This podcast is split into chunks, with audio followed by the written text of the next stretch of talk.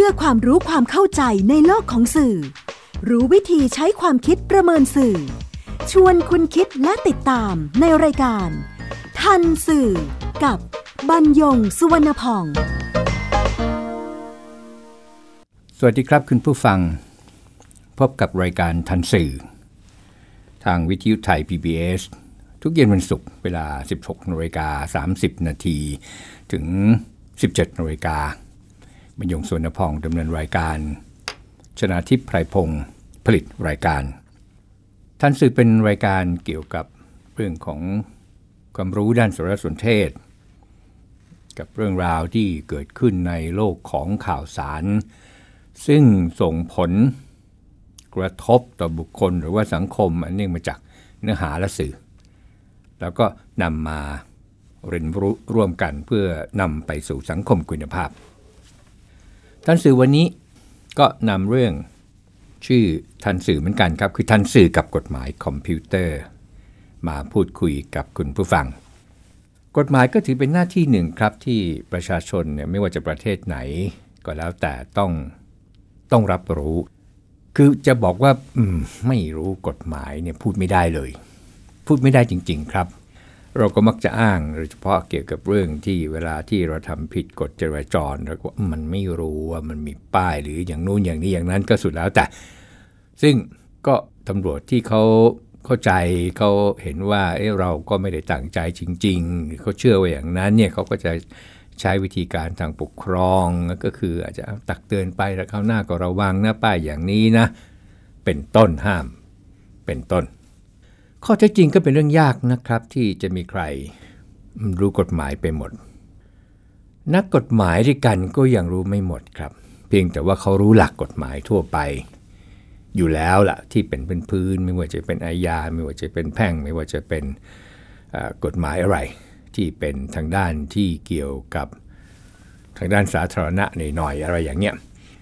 แต่ถ้าหากว่าจะเพาะเจาะจงอยากจะรู้เรื่องใดนักกฎหมายเขาก็จะมีวิธีการทำความเข้าใจได้อย่างรวดเร็วเพราะว่าเขาคุ้นเคยกับการตีความด้วยและเขาก็คุ้นเคยกับวิธีการที่เขาจะหาและเข้าถึงข้อมูลอย่างเรื่องที่เกี่ยวข้องกับกฎหมายทีนี้เมื่อคนทั่วไปไม่ใช่นักกฎหมายทำไงคำตอบกรณีที่เป็นเรื่องทั่วไปถ้าไม่ทำให้ใครเดือดร้อนก็ตัดปัญหาเรื่องกฎหมายออกไปได้แล้วในเบื้องต้นนะครับและในกรณีที่เป็นเรื่องเฉพาะด้านหรือว่าเรื่องที่เกี่ยวข้องข้อนี้จำเป็นนักศึกษาคือจำเป็นต้องศึกษาข้อกฎหมายเป็นพิเศษเอาตัวอย่างที่เป็นเรื่องใกล้ตัวเราค่อนข้างมากคุณผู้ฟังที่ขับรถยนต์ด้วยตนเองแล้วก็ต้องขับขี่รถยนต์อย่างเงี้ยกฎหมายที่ต้องรู้แน่ๆก็คือพระราชบัญญัติรถยนต์ปี2522ไม่รู้ไม่ได้เลยครับเพราะว่าสาระสำคัญของกฎหมายฉบับนี้ก็คือการได้สิทธิ์หรือการได้รับอนุญาตให้ขับรถยนต์ได้ก็แปลว่าเราต้องไปสอบใบขับขี่ทำใบขับขี่อะไรอีกพระราชบัญญัติการขนส่งทางบกปี2522อันนี้ก็ต้องรู้อีกเหมือนกันโดยเฉพาะถ้าหากว่าขับรถใหญ่กว่ารถยนต์นั่งส่วนบุคคลเพราะว่ามันมีบทต่างๆทั้งหลายที่จะกำหนดโทษแก่คนที่ขับขี่แล้วไปทำความผิดอะไรอีกอันนี้ต้องรู้แน่ๆก็คือกฎหมายที่เกี่ยวข้องกับกฎจราจรซึ่งออกโดยอาศัยพระบัญญัติแม่เป็นต้นอย่างนี้ถ้าขับขี่ด้วยความมึนเมาหลังๆโทษสูงขึ้นนะครับมีการแก้กฎหมายเนี่ยให้เพิ่มโทษสูงขึ้นการขับรถโดยไม่มีใบอนุญาตขับรถหรือมีแต่ลืมอันนี้ก็เป็นข่าวใหญ่โตไปแล้วนะครับว่าโอ้โหอะไรมันจะนักหนาสาหัสนะครับโทษที่เพิ่มขึ้นใหม่อะไรอย่างนี้ขับขี่รถเร็วเกินกว่าอัตราที่กฎหมายกำหนดก็แปลว่าเรารู้แล้วว่ากฎจราจรป้ายจราจรนั้นเนี่ยให้ขับขี่ได้บนถนนสายนี้ไม่เกินอะไรอย่างไรกี่กิโลเมตรต่อชั่วโมงการฝ่าฝืนสัญญาและป้ายจราจรเป็นต้นในทางปฏิบัตินี่นะครับเมื่อเวลาที่ตำรวจเนี่ยเขาจับซึ่งหน้าคือเขาบอกว่าเราทำความผิดซึ่งหน้าอันเนี้ยก็ต้องโดนแ แน่นอนครับหนีไม่พ้นการเรียนรู้เรื่องกฎและเครื่องหมายจราจรและการรู้กฎหมายก็จะทำให้เกิดการถ่วงดุลซึ่งกันและกันตัวอย่างที่เรามักไม่ค่อยทราบแล้วเราก็จะเลยตำเลยเวลาที่เขาจะยึดใบขับขี่ที่ผ่านมาเนี่ยเราก็จะให้เอาเขาขอใบขับขี่ดูแล้วเขาก็ยึดไปแล้วก็ยอมให้เขาไปแต่จริงๆเรามีสิทธิ์ที่จะไม่ให้ใบขับขี่เขามีตำรวจก็มีสิทธิ์ที่จะเขียนใบสั่งอย่างนี้เป็นต้นครับเช่นเดียวกันกับเรื่องอื่นซึ่งก็จะมีกฎหมายเข้ามารองรับแต่ว่าเรื่องที่นำมาพูดคุยกับคุณผู้ฟังในวันนี้จริงๆนั้นเกี่ยวข้องกับการใช้สื่อออนไลน์ซึ่งนอกเหนือจากประมวลกฎหมายอาญาในส่วนที่เป็นเรื่องหมิ่นประมาทแล้วก็กฎหมายลิขสิทธิ์ก็ในส่วนที่ว่าด้วยการละเมิดแล้วก็ยังมีกฎหมายเฉพาะที่หนีไม่พ้นต้องเรียนรู้ตราบใดที่เรายังใช้สื่อออนไลน์ในการสื่อสารจะสื่อสารกับตัวเองคืออยากจะเขียนอะไรบนไทม์ไลน์หรือกับสังคมหรือกับเพื่อนเราซึ่งบนไทม์ไลน์ก็คือว่าเราเปิดหน้าของเราเองในชื่อของเราเองนี่นะฮะคือใครก็แล้วแต่สามารถเข้าถึงเราได้อ่านข้อความหรือเห็นภาพที่เรานำเข้าได้อย่างนี้เป็นต้นกฎหมายที่ว่าก็คือพระราชบัญญัติว่าด้วยการกระทำความผิดเกี่ยวกับคอมพิวเตอร์ปี 2550 ฉบับแรกเนี่ยก็เอาเรื่องอยู่แต่มาเจอฉบับที่2คือปี 2560 อันนี้เอาเรื่องหนักขึ้นครับคือเพิ่มโทษแรงขึ้นแล้วก็ทำให้บางเรื่องเนี่ยชัดเจนขึ้นคือชื่อกฎหมายคอมพิวเตอร์เหมือนกันฉบับที่2นั้นเนื้อหาครอบคลุมมากไปกว่านั้นคำว่าคอมพิวเตอร์ก็ไม่ได้หมายความว่าชื่อกฎหมายว่าจะแค่คอมพิวเตอร์มันรวมไปถึงโทรศัพท์เคลื่อนที่ที่มันมีวงจรการทำงานที่เรียกกันทับศัพท์ว่าสมาร์ทโฟนตัวฮาร์ดแวร์ไม่ใช่ปัญหานะครับสาระก็คือเนื้อหาที่ใช้ในการสื่อสารคือไม่ว่าจะอยู่บนอุปกรณ์การทำงานชนิดใดไม่ว่าจะเป็นคอมพิวเตอร์ตั้งโต๊ะคอมพิวเตอร์โน้ตบุ๊กไม่ว่าจะเป็นแท็บเล็ตไปจนถึงสมาร์ทโฟนท่านสื่อวันนี้ก็เลยนำสาระของกฎหมายคอมพิวเตอร์มาสรุปด้วยภาษาชาวบ้านให้ได้ทราบกันว่าเรื่องอะไรที่เมื่อกล่าวถึงคือเมื่อนำข้อความขึ้นสื่อออนไลน์ไปแล้วจะมีปัญหาสุ่มเสี่ยงต่อการกระทำผิดตามกฎหมายฉบับนี้ก็จะสรุปเป็นสาระเป็นเรื่องข้อนะครับรวมๆกันเป็นแต่ละจะเข้ากลุ่มกันได้อย่างนี้เอาเรื่องแรกก่อนเรื่องแรกเนี่ยถ้าจริงๆคุณผู้ฟังจะไม่กระไรเพราะว่าเราไม่ได้มีเจตนาแต่กระนั้นก็เรียนให้ทราบเป็นเบื้องต้นนะครับก็คือถ้าหากว่าเป็นเรื่องที่เราเข้าถึงระบบหรือข้อมูลของผู้อื่นซึ่งไม่ใช่ของเราเนี่ยเราอยู่ๆเราไปทำแบบนั้นมันก็ไม่ชอบด้วยกฎหมายแบบนี้เนี่ยถ้าเข้าถึงระบบเฉยๆนี่นะครับแล้วเขาจับได้เนี่ยก็จำคุกไม่เกิน6เดือนปรับก็ไม่เกิน10,000 บาทหรือว่าทั้งจำทั้งปรับแต่ว่าพอเข้าไปแล้วเราไปเล่าให้คนอื่นเขาฟังนะฮะว่าเนี่ยนะมันเข้าถึงอย่างนี้ความผิดจะเพิ่มขึ้นครับจาก6เดือนก็เป็นไม่เกิน1 ปีปรับจาก10,000ก็ไม่เกิน 20,000 บาทหรือว่าทั้งจำทั้งปรับทีนี้เข้าไม่เข้าเปล่านะครับเข้าไปถึงข้อมูลเลยไปดักรับข้อมูลเขาอีกนี่นะครับอันนี้โทษก็จะเพิ่มขึ้นจากไม่เกิน1 ปีเป็นไม่เกิน2 ปีปรับจากไม่เกิน 20,000 บาทเป็นไม่เกิน 40,000 บาทหรือทั้งจำทั้งปรับข้อนี้ก็ถือว่าเราไม่น่าจะมีปัญหาเพราะว่านี่เป็นเรื่องเจตนาของคนมากกว่าแต่เขาประกาศไว้ว่าถ้าคุณมีเจตนาอย่างนี้เมื่อใดนั้นความผิดก็จะเป็นอย่างนี้เช่นเดียวกันกับอีกเรื่องหนึ่งครับคือเรื่องต่อไปที่จะเรียนคุณผู้ฟังก็คือเรื่องของการแก้ไขดัดแปลง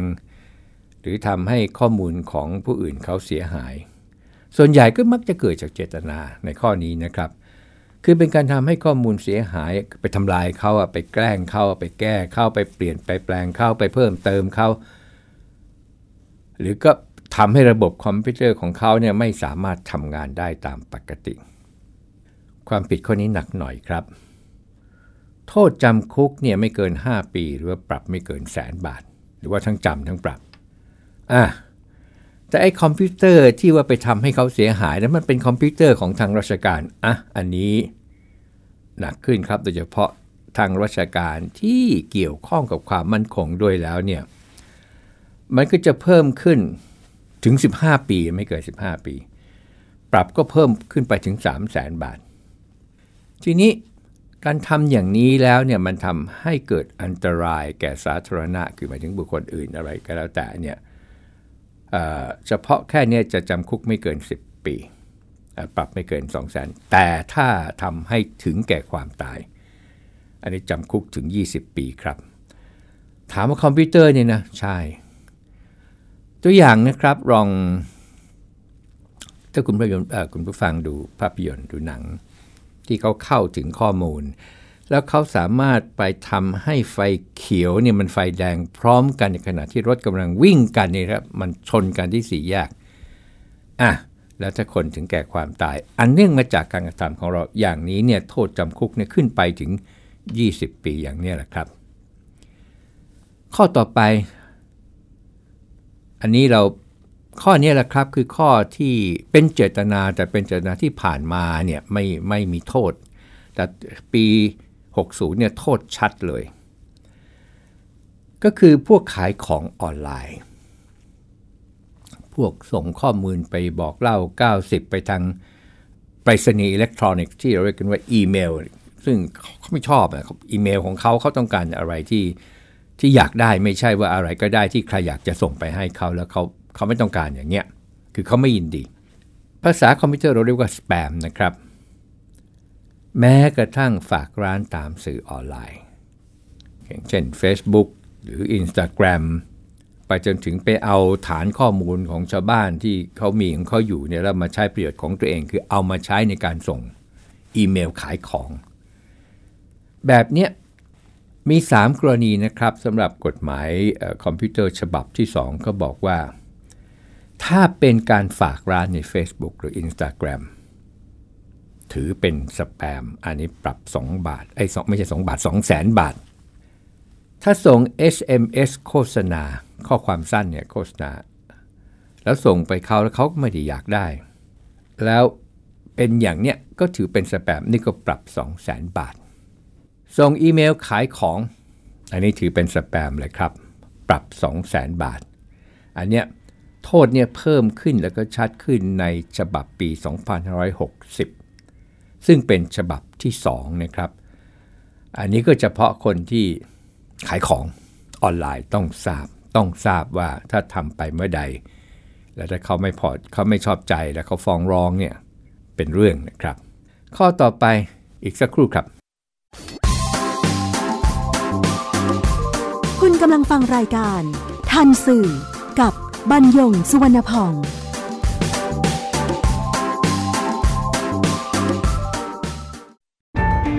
ฟังสปอตตัวนี้แล้วอย่าเพิ่งตกใจนะครับพี่น้องชาวไทยวันนี้ประเทศไทยมีผู้สูงอายุถึง10ล้านคนจำนวนผู้สูงอายุจะมีมากกว่าเด็กและวัยรุ่น1ใน10ต้องอยู่ตามลำพังอายุจะยืนยาวแถมยังเจ็บป่วยและยากจนคุณคงไม่อยากเป็นหนึ่งในนั้นใช่ไหมครับเตรียมตัวให้พร้อมตั้งแต่วันนี้หัวใจไม่มีวันชราไทย PBS ติดปีกความคิด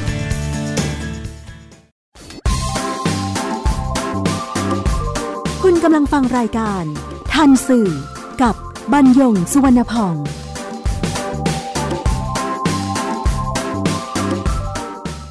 ครับข้อต่อไปก็คือเรื่องของความมั่นคงละอันนี้เนี่ยเราอาจจะไม่ได้ตั้งใจแต่ว่าเราอาจจะโดนด้วยก็ได้อีกเหมือนกันคือแต่ว่าคนเข้าคนแรกก่อนนะครับคือการนำเข้าข้อความที่ทำให้เกิดความเสียหายหรือเกิดความมั่นคงต่อประเทศหรือไปก่อกวนหรือเข้าข่ายเรื่องก่อการอันนี้เป็นเรื่องของเจตนาก่อนนะครับหรือแม้กระทั่งเรื่องความปลอดภัยของสาธารณะทำให้คนเขาตื่นตกใจหรือไปจนกระทั่งถึงทำให้คนเขารู้วิธีการป้องกันการเข้าถึงระบบคอมพิวเตอร์แล้วก็ไปเปิดเผยเนี่ยโทษจะมีอย่างนี้ครับถ้าไม่เกิดความเสียหายแต่พอดีมันไปทำแล้วก็จับได้อันนี้ก็ถือว่ามีความผิดเนี่ยจำคุก 1-7 ปีเลยปรับก็ตั้งแต่ 20,000 ถึง 140,000 บาท แต่ถ้าเกิดความเสียหายอันนี้โทษเพิ่มเนี่ยโทษจำคุกเพิ่มไปถึง10ปีปรับนี่ก็เพิ่มขึ้นไปถึง 200,000 บาทแล้วทำให้ผู้อื่นถึงแก่ความตายจากการเข้าถึงระบบหรือว่าข้อมูลที่เกี่ยวข้องกับความมั่นคงเนี่ยจำคุกนี่ขึ้นไปถึง20ปีปรับเนี่ยถึง 400,000 บาทครับเอาเรื่องอะไรอีกขายหรือว่าเผยแพร่ชุดคำสั่งเพื่อนำไปใช้ในการทำความผิดอันนี้เราก็ไม่ได้ต้องไปกังวลอะไรตรงเพราะถ้าเราไม่ได้เป็นคนทำแต่มีเงื่อนไขเหมือนกันคือถ้านำไปใช้เป็นเครื่องมือในการทำความผิดเนี่ยโอเคไม่เกิน1ปีนะฮะปรับไม่เกิน 20,000 บาทหรือว่าทั้งจำทั้งปรับตรงนี้ครับตรงที่เราเนี่ยไม่ได้ทำเครื่องมือแต่เรานำเครื่องมืออันนั้นไปใช้ในการทำความผิดถือว่าผิดครับและถ้าเป็นเรื่องที่เกี่ยวกับความมั่นคงของประเทศเพิ่มโทษจากไม่เกิน1ปีเป็นไม่เกิน2ปีปรับไม่เกิน 40,000 บาทและหรือทั้งจำทั้งปรับข้อต่อไปครับเอาข้อมูลเนี่ยแล้วรู้ทั้งรู้ว่ามันผิดกฎหมายเข้าไปในระบบข้อมูลปลอมหรือทุจริตหรือหลอกลวง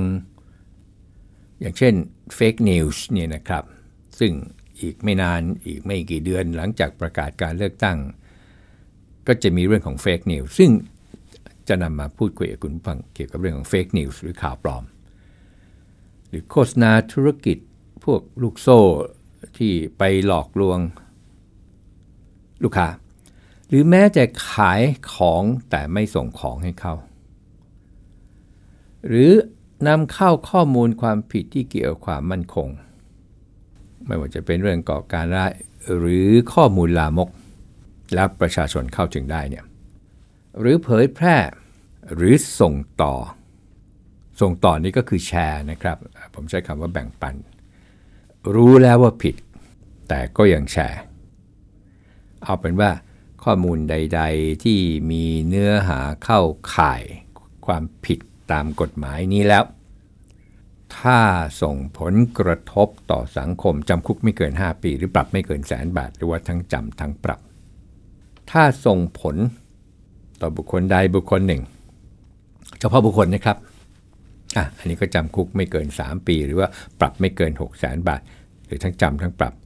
แต่อย่างหลังเนี่ยเจรจาประนีประนอมยอมความกันได้อะไรอีกร่วมมือยินยอมรู้เห็นเป็นใจกับผู้ทำความผิดเทียบให้เห็นภาพชัดๆนะครับอย่างเช่นเพจต่างๆที่เปิดให้แสดงความคิดเห็นนู่นนี่นั่น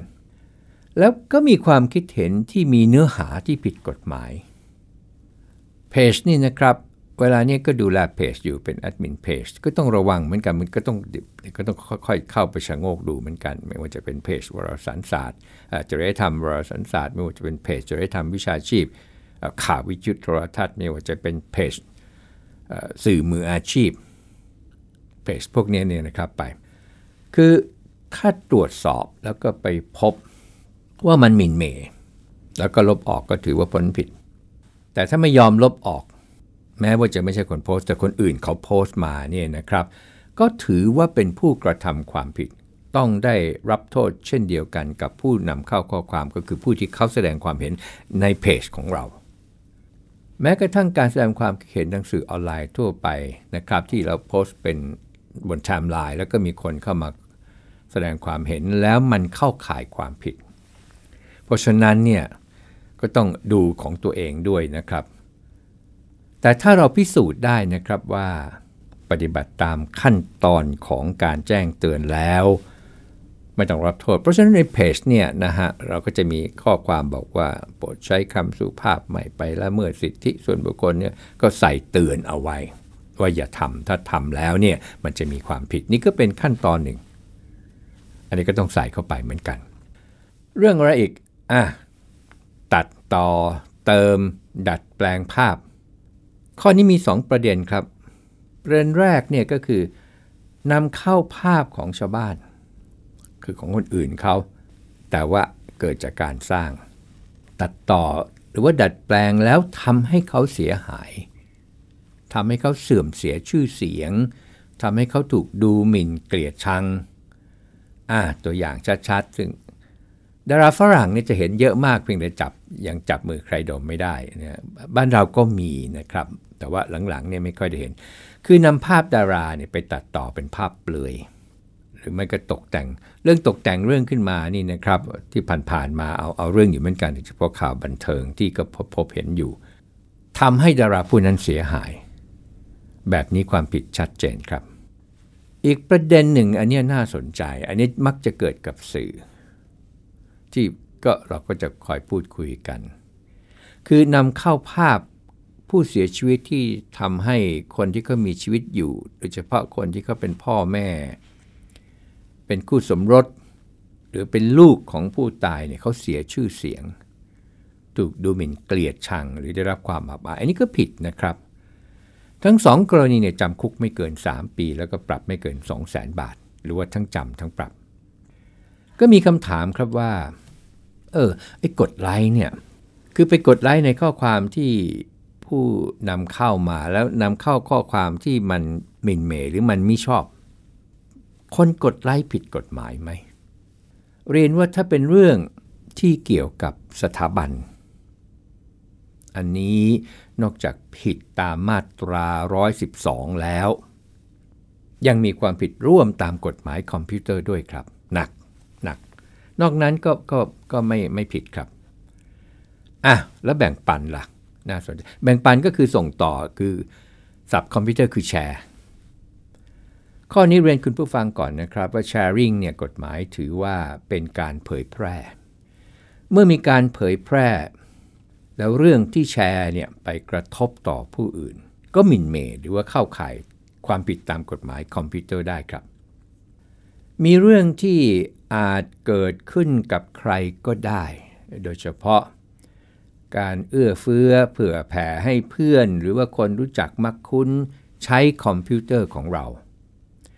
แล้ววันหนึ่งก็ไปพบข้อมูลที่ผิดกฎหมายอยู่ในเครื่องอย่างเช่นไทม์ไลน์หรือความเห็นในเว็บไซต์ต่างๆรวมไปถึง Facebook ที่ให้แสดงความคิดเห็นซึ่งพูดไปเมื่อกี้เล็กๆเนี่ยนะครับเรียนคุณผู้ฟังครับว่ากันเหนียวก็ควรแจ้งไปยังหน่วยงานที่เขารับผิดชอบแล้วก็ลบข้อมูลออกไปอันนี้ก็ไม่มีความผิดเช่นเดียวกันกับแอดมินเพจนะครับที่เปิดให้มีการแสดงความเห็นคือเมื่อพบข้อความที่ผิดกฎหมายเมื่อลบออกจากพื้นที่ที่ดูแลแล้วนี่ก็ถือว่าพ้นผิดครับสุดท้ายเรื่องการนำเข้าข้อความหรือภาพที่เรียกรวมๆว่าสิ่งลามกอนาจารแล้วก็ทำให้เกิดการเผยแพร่สู่ต่อไปเรื่อยอันนี้เข้าข่ายหมิ่นกฎหมายอื่นมาก่อนแล้วแต่กฎหมายคอมพิวเตอร์เรื่องนี้ระบุความผิดไว้ชัดเจนครับเรื่องอื่นๆเช่นการนำเข้าภาพเด็กและเยาวชนที่เป็นผู้เสียหายหรือรับเคราะห์กรรมต้องปิดบังใบหน้ายกเว้นเมื่อเป็นการเชิดชูชื่นชมอย่าให้เกียรติอันนี้ก็ระวังกันอยู่แล้วแต่เรื่องที่พบบ่อยบนสื่อออนไลน์ก็คือการนำเข้าข้อความที่เป็นคำด่าหรือกล่าวหาอย่างรุนแรงเรื่องนี้ยังมีกฎหมายเก่าให้ความคุ้มครองอยู่นะครับก็คือกฎหมายอาญาเมื่อมีกฎหมายคอมพิวเตอร์ด้วยเท่ากับครอบคลุมความผิดอย่างเช่นภาพตัดต่อเป็นต้นโทษจำคุกก็ไม่เกิน3ปีปรับไม่เกิน 200,000 บาทสุดท้ายคือประเด็นลิขสิทธิ์ข้อความไม่ว่าเพลงรูปภาพหรือวิดีทัศน์ที่เป็นของคนอื่นถ้ากฎหมายยังให้ความคุ้มครองเช่นยังไม่หมดอายุเพลงเป็นต้นแบบนี้ควรหลีกเลี่ยงในการนำมาใช้โดยเฉพาะในเชิงพาณิชย์ย้ำเชิงพาณิชย์